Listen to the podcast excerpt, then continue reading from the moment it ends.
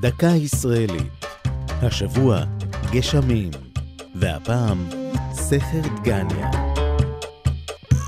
הזקן מנהריים היה כינויו של מייסד חברת החשמל פנחס רוטנברג.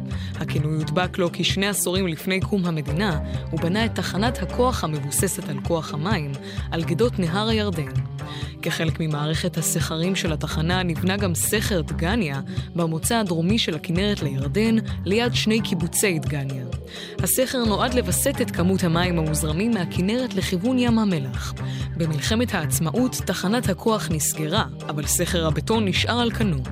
בעקבות הקמת המוביל הארצי, מפעל העברת המים מהכנרת למרכז הארץ, שונה ייעודו של סכר דגניה לפיקוח על כמות המים הנאגרים בכנרת.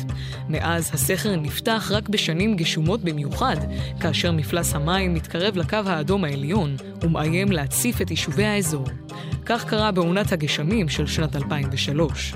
כעבור עשור נפתח הסכר שוב, אבל אז היה זה לצורך שיקום נהר הירדן הדרומי, שזרימת המים בו הידלדלה.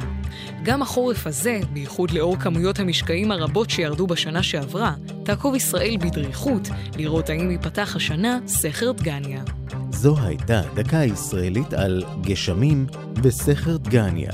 כתבה דרור שדות, הגישה עמלי חביב פרגון, עורך ליאור פרידמן.